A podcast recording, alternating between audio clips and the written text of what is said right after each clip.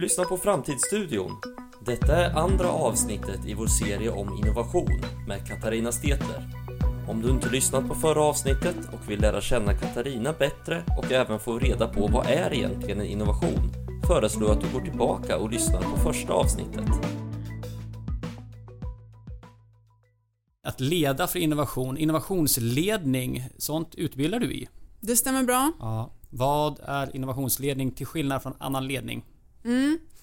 Det är en bra fråga eh, och jag tror ju att eh, de flesta projektledare i framtiden kommer nog snarare vara innovationsledare.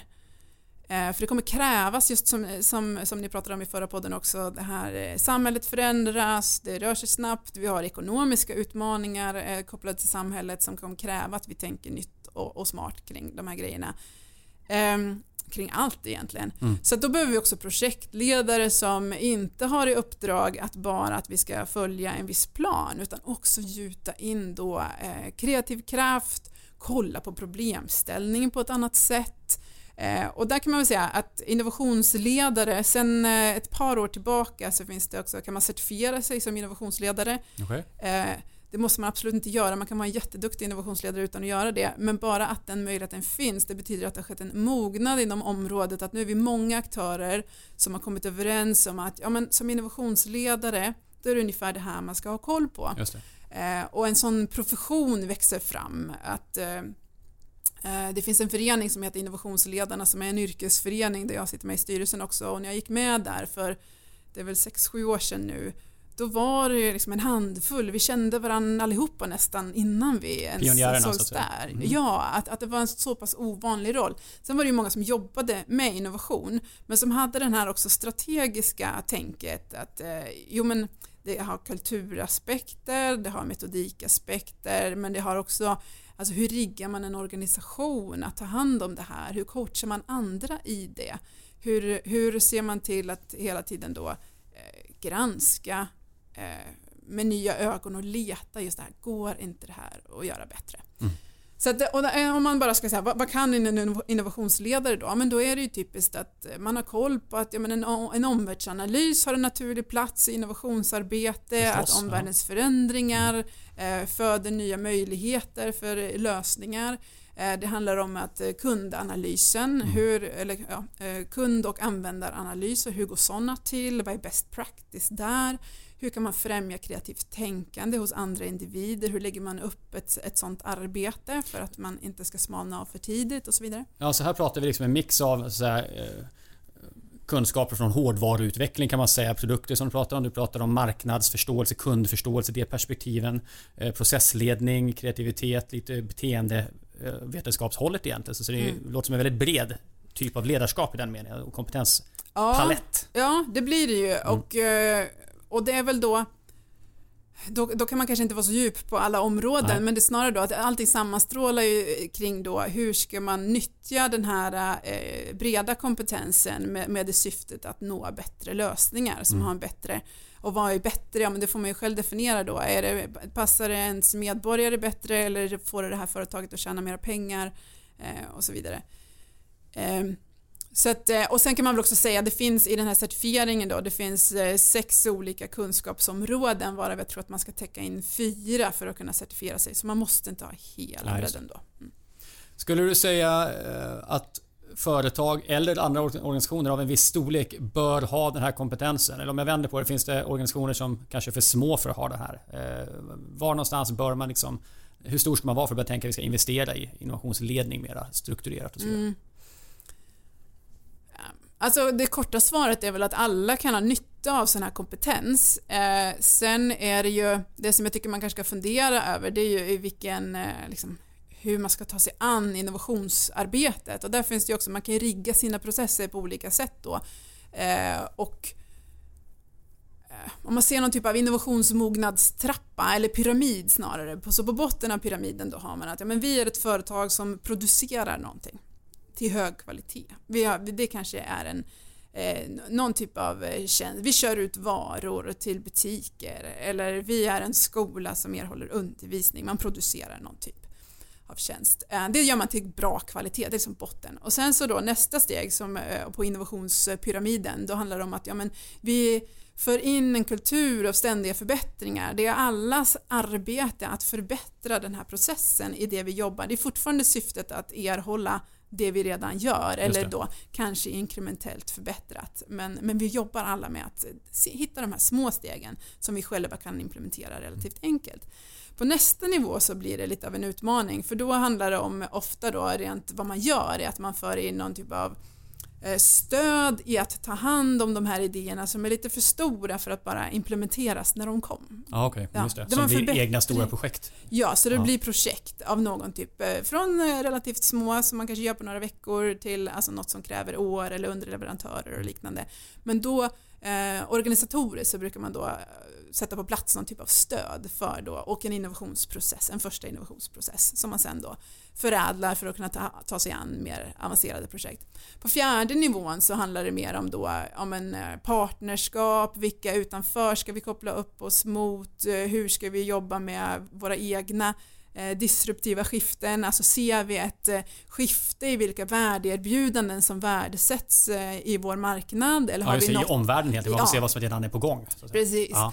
Eh, kommer det någonting från omvärlden som, som, kan förändra vår marknad? Hur agerar vi på det? Och där börjar man kanske också rigga upp då ett eh, separat innovationslabb eller liknande för att ta hand om de här grejerna som inte passar i kärnverksamheten eller som kanske till och med utmanar och kannibaliserar på kärnverksamheten. Ja, mm. Men man ser att vi måste göra det här men vi gör det i en egen låda mm. så att säga. Eh, så det är fjärde nivån då. Och då, då kommer frågan till mig, okej okay, om man nu skulle ha, när man är på en högre nivå där man gör särskilda innovationsprojekt på något sätt. Då tänker jag tanken så här. Är människor olika bra på att innovera? Eller handlar det mer om vilket stöd och kultur som är runt omkring? Eller är det så? Som man ställer frågan, är man, är man född ledare eller kan man lära sig bli mm. ledare? Är man född kreativ eller är det någonting som man kan träna? Och så Vad tänker du kring innovationsbiten?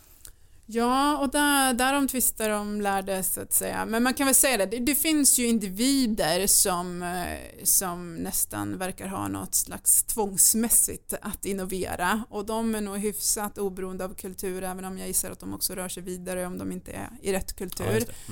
Ja, så att det finns ju, eh, det kan man se om man studerar patent till exempel, att det inte är helt ovanligt att enstaka individer står på en en tiondel, en åttondel av ett stort bolags alla patent. Eh, mm. Då anar man att här, här, ligger det, här finns det en hjärna som fungerar något annorlunda än andras på ett sätt som är väldigt fördelaktigt för företaget. Eh, men med det sagt så har man ju sju åttondelar av alla patenten kvar som har skapats av personer som förmodligen inte är så då. Mm, mm. Ehm, och alla har förmågan eh, att, eh, att tänka nytt och eh, jag tror att i princip alla har nytta av att då nyttja metoder, att lura hjärnan att våga sig ut i nya tankemönster. Man kan likna det vid en, en kreativitetslabyrint som beskrivs av Teresa Mabile som är forskare på Harvard inom kreativitet. Att, ja, men, tänk dig en, en labyrint där det finns du ska igenom den här labyrinten men du kan komma ut på flera olika ställen och på vissa ställen ligger det liksom verkligen ett uh, gyllene ägg och på andra ställen ser den, ja men det var ganska bra, men det var en lösning. Mm. Och det finns ofta en väldigt enkel väg igenom den här labyrinten. Det är den som man oftast tar då, så tycker man, jag kom på det. En lösning, fine där har vi det, nu går vi vidare. Men problemet är ju då också att Eh, konkurrenterna ju, kan ju enkelt komma på samma sak och eh, det är då man börjar sura lite så här, har de patenterat den där, den kom jag på för tio år sedan, jo men det var för att det inte var så himla unik idé. Mm. Eh, det hon förespråkar då det är ju att ja, men man behöver det som kreativitetsmetoder gör det är att man sätter liksom en stopp här mitt på enkla vägen i pyramiden. Jag ger dig inte lösningen vart du ska gå istället men du får inte gå här.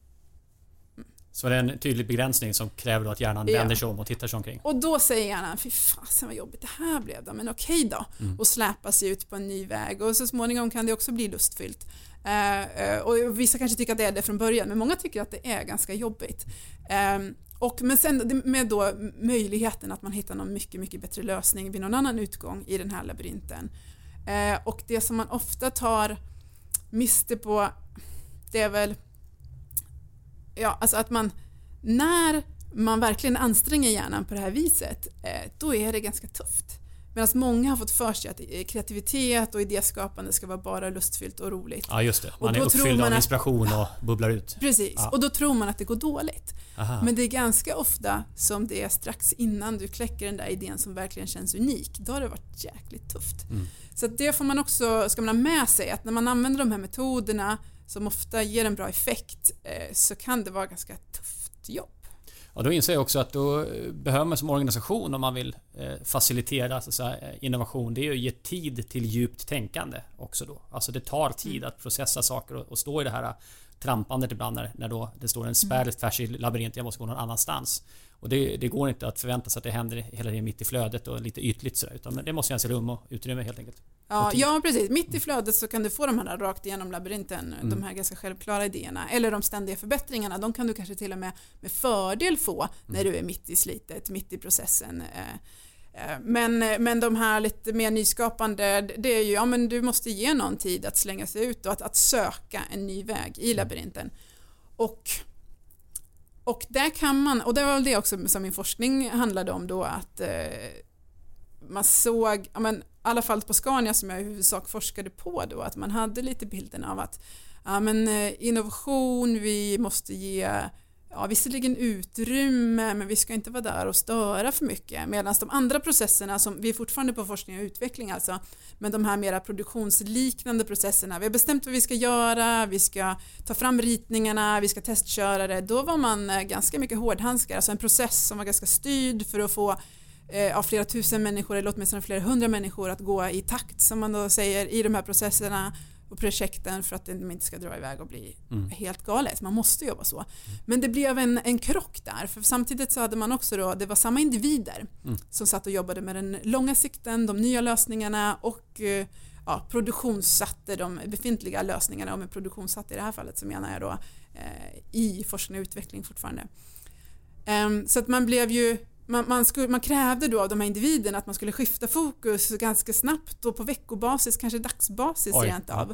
Eh, på ett sätt som i teorin kanske inte är omöjligt men i praktiken så, så klarar man inte riktigt det.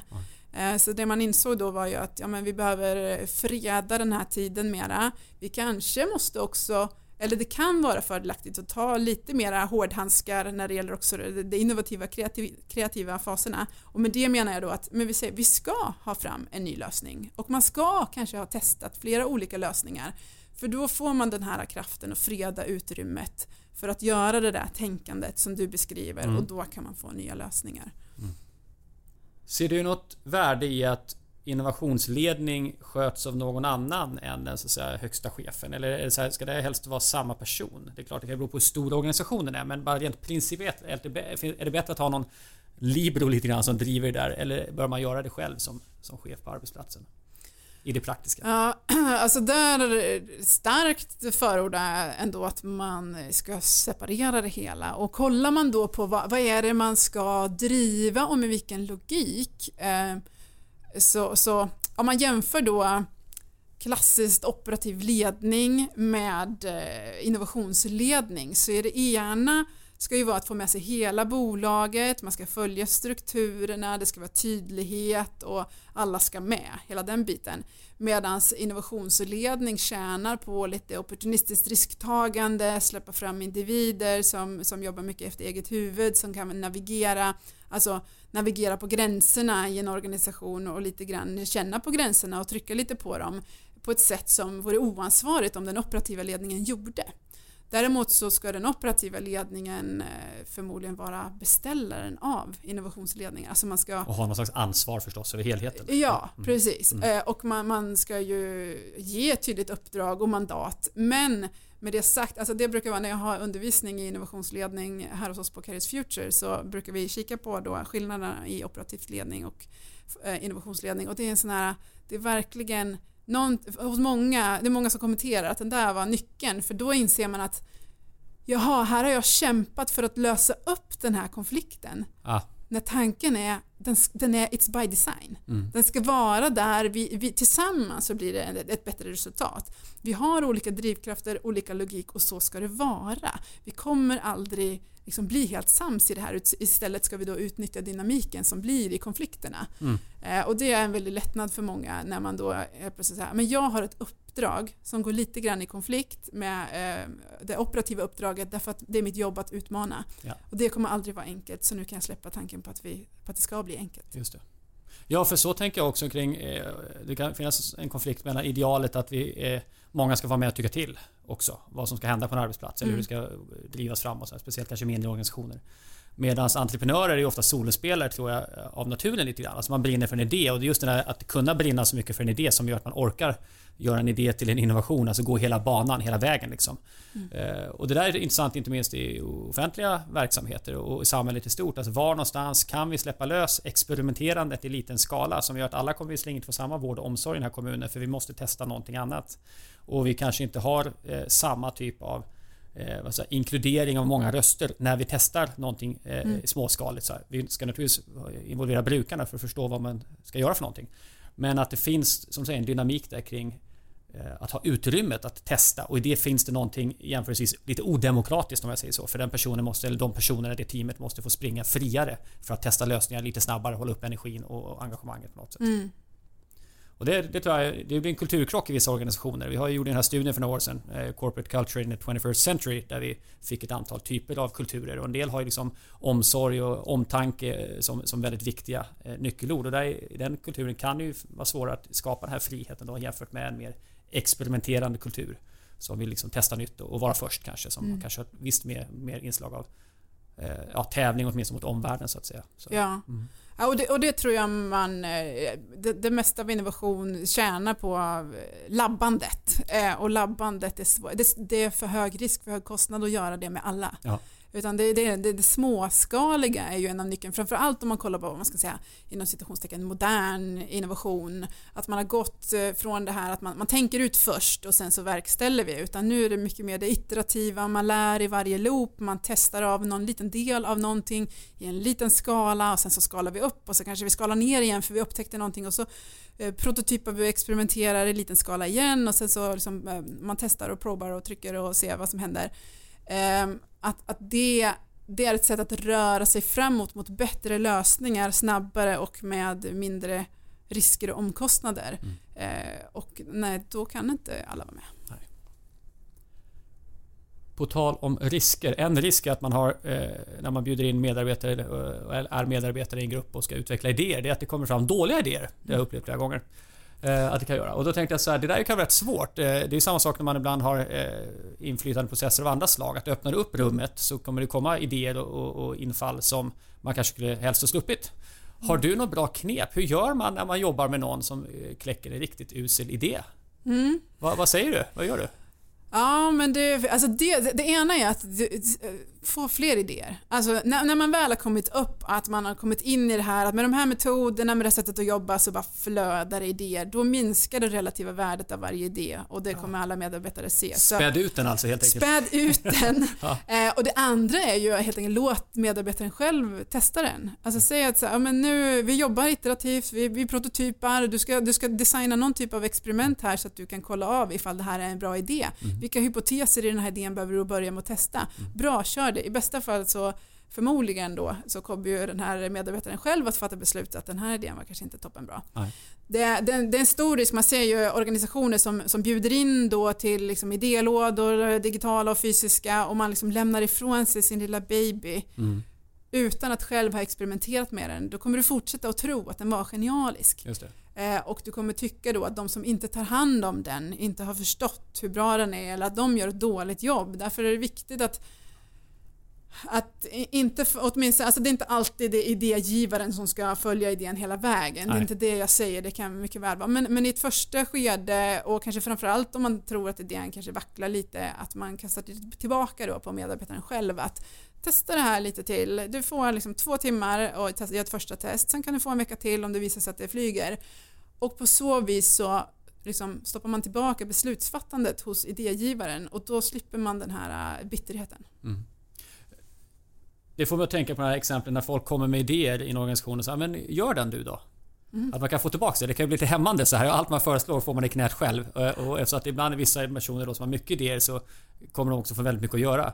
Eh, tycker du att det är ett kvalitetstecken om en individ verkligen vill vara med och genomföra det? Eller finns det också människor som faktiskt vet att de är bäst på att komma på en idé och sen tycker att Nej, men det var inte så roligt längre och idén kan ändå vara bra? Och då kan någon annan ta över? Eller, eller bör det vara så att individen, är inte den nöjd själv och går vidare med då kanske inte så bra idé?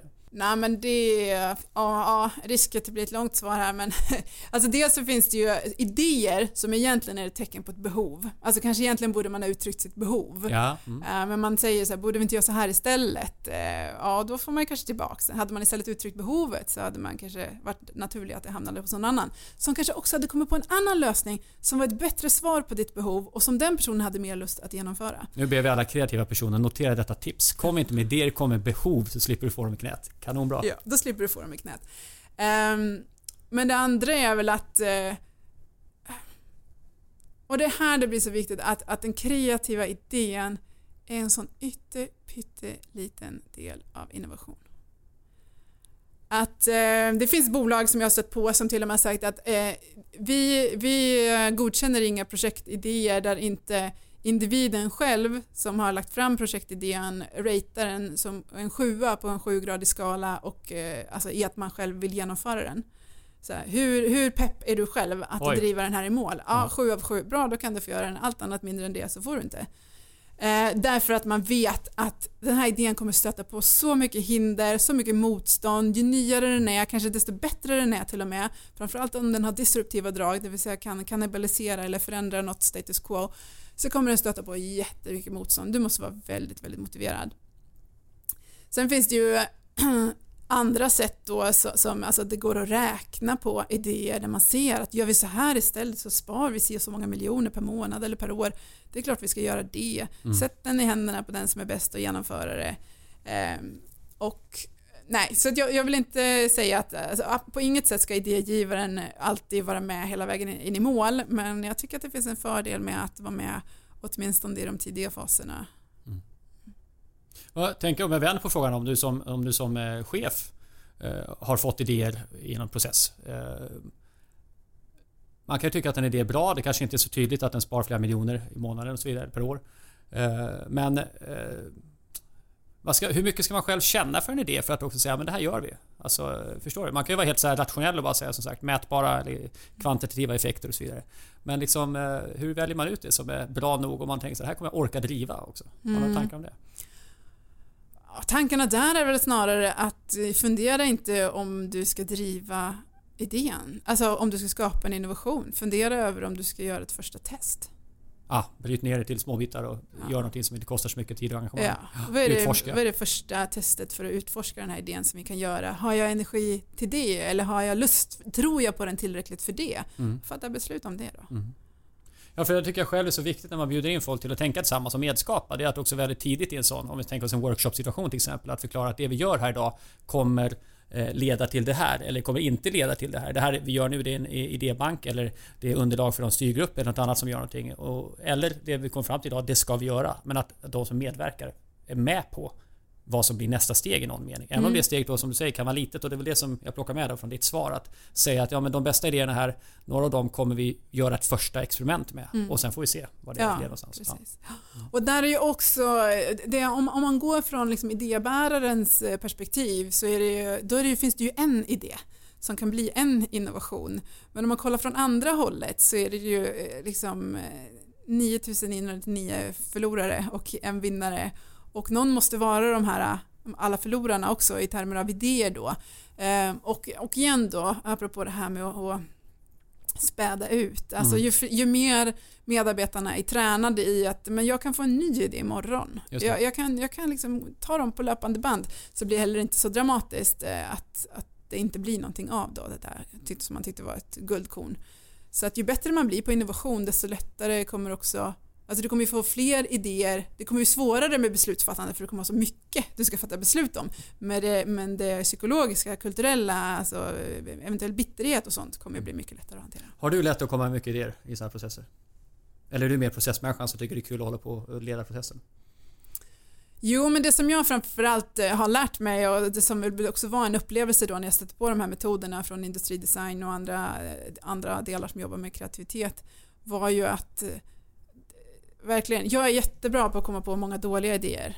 Alltså, och det är helt odramatiskt för mig. Det mm. tar, tar 20 sekunder och sen har jag släppt den. Men jag kom på den, alltså om man skulle bygga en hög så blir det en väldigt hög hög med post-it eller lappar eller vad det nu är. Mm. Men jag vet med mig och jag har inte uppehållit mig på de här dåliga idéerna så de flesta vet jag ju, det är strunt. Mm. Men eh, jag använder dem som en språngbräda för nästa idé mm. och sen får man ju då sålla och man kan känna ofta hyfsat intuitivt vart det finns och gräva mer. Det är mm. ofta inte i slutändan blir det nästan aldrig den idén heller men man, man vet att det här kommer vara bästa språngbrädan för nästa steg. Och, så att jag är bra på att komma på många dåliga idéer och använda dem som språngbräda för några få bra idéer. Mm.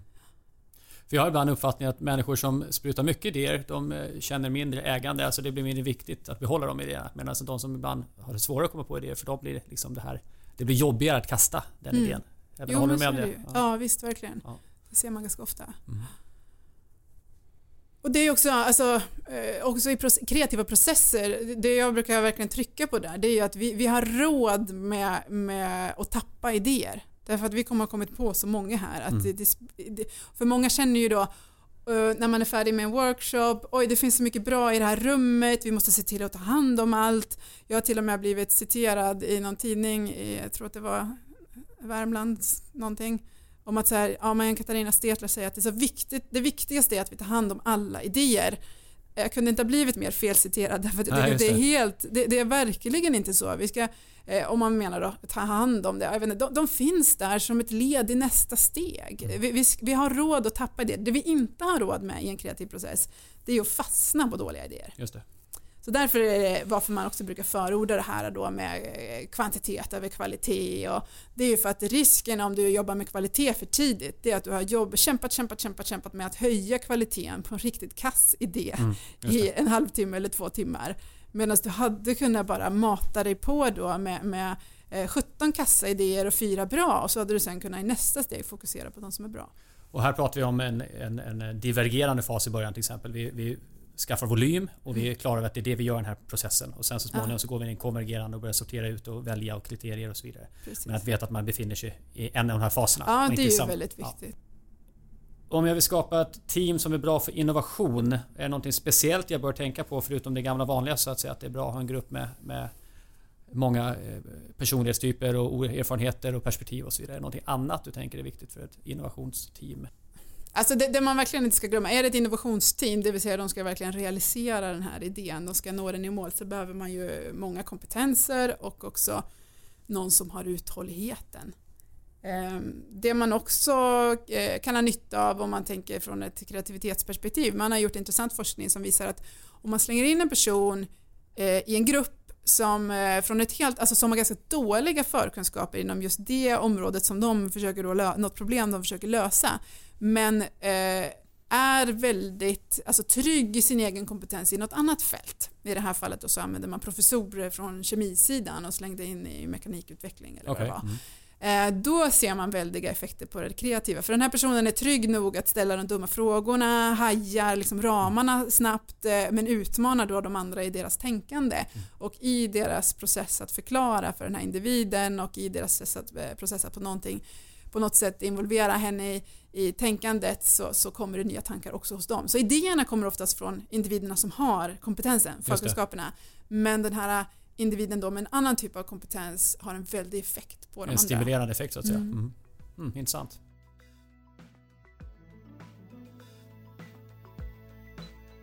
Hej, det var Fredrik här igen. Du som tycker det här är intressant och lyssnar på våra samtal ska naturligtvis se till att prenumerera på podden så att du inte missar när de kommer ut. Sen får du gärna hänga med och bli en Kairos Future Friend. Då får du våra nyhetsbrev och tillgång till en del gratis rapporter som man kallar ner från hemsidan. Men om inte det räcker, om du är ännu mer sugen på framtiden och bara måste få tugga i dig lite tyngre texter, då är det Kairos Future Club som du ska bli medlem i.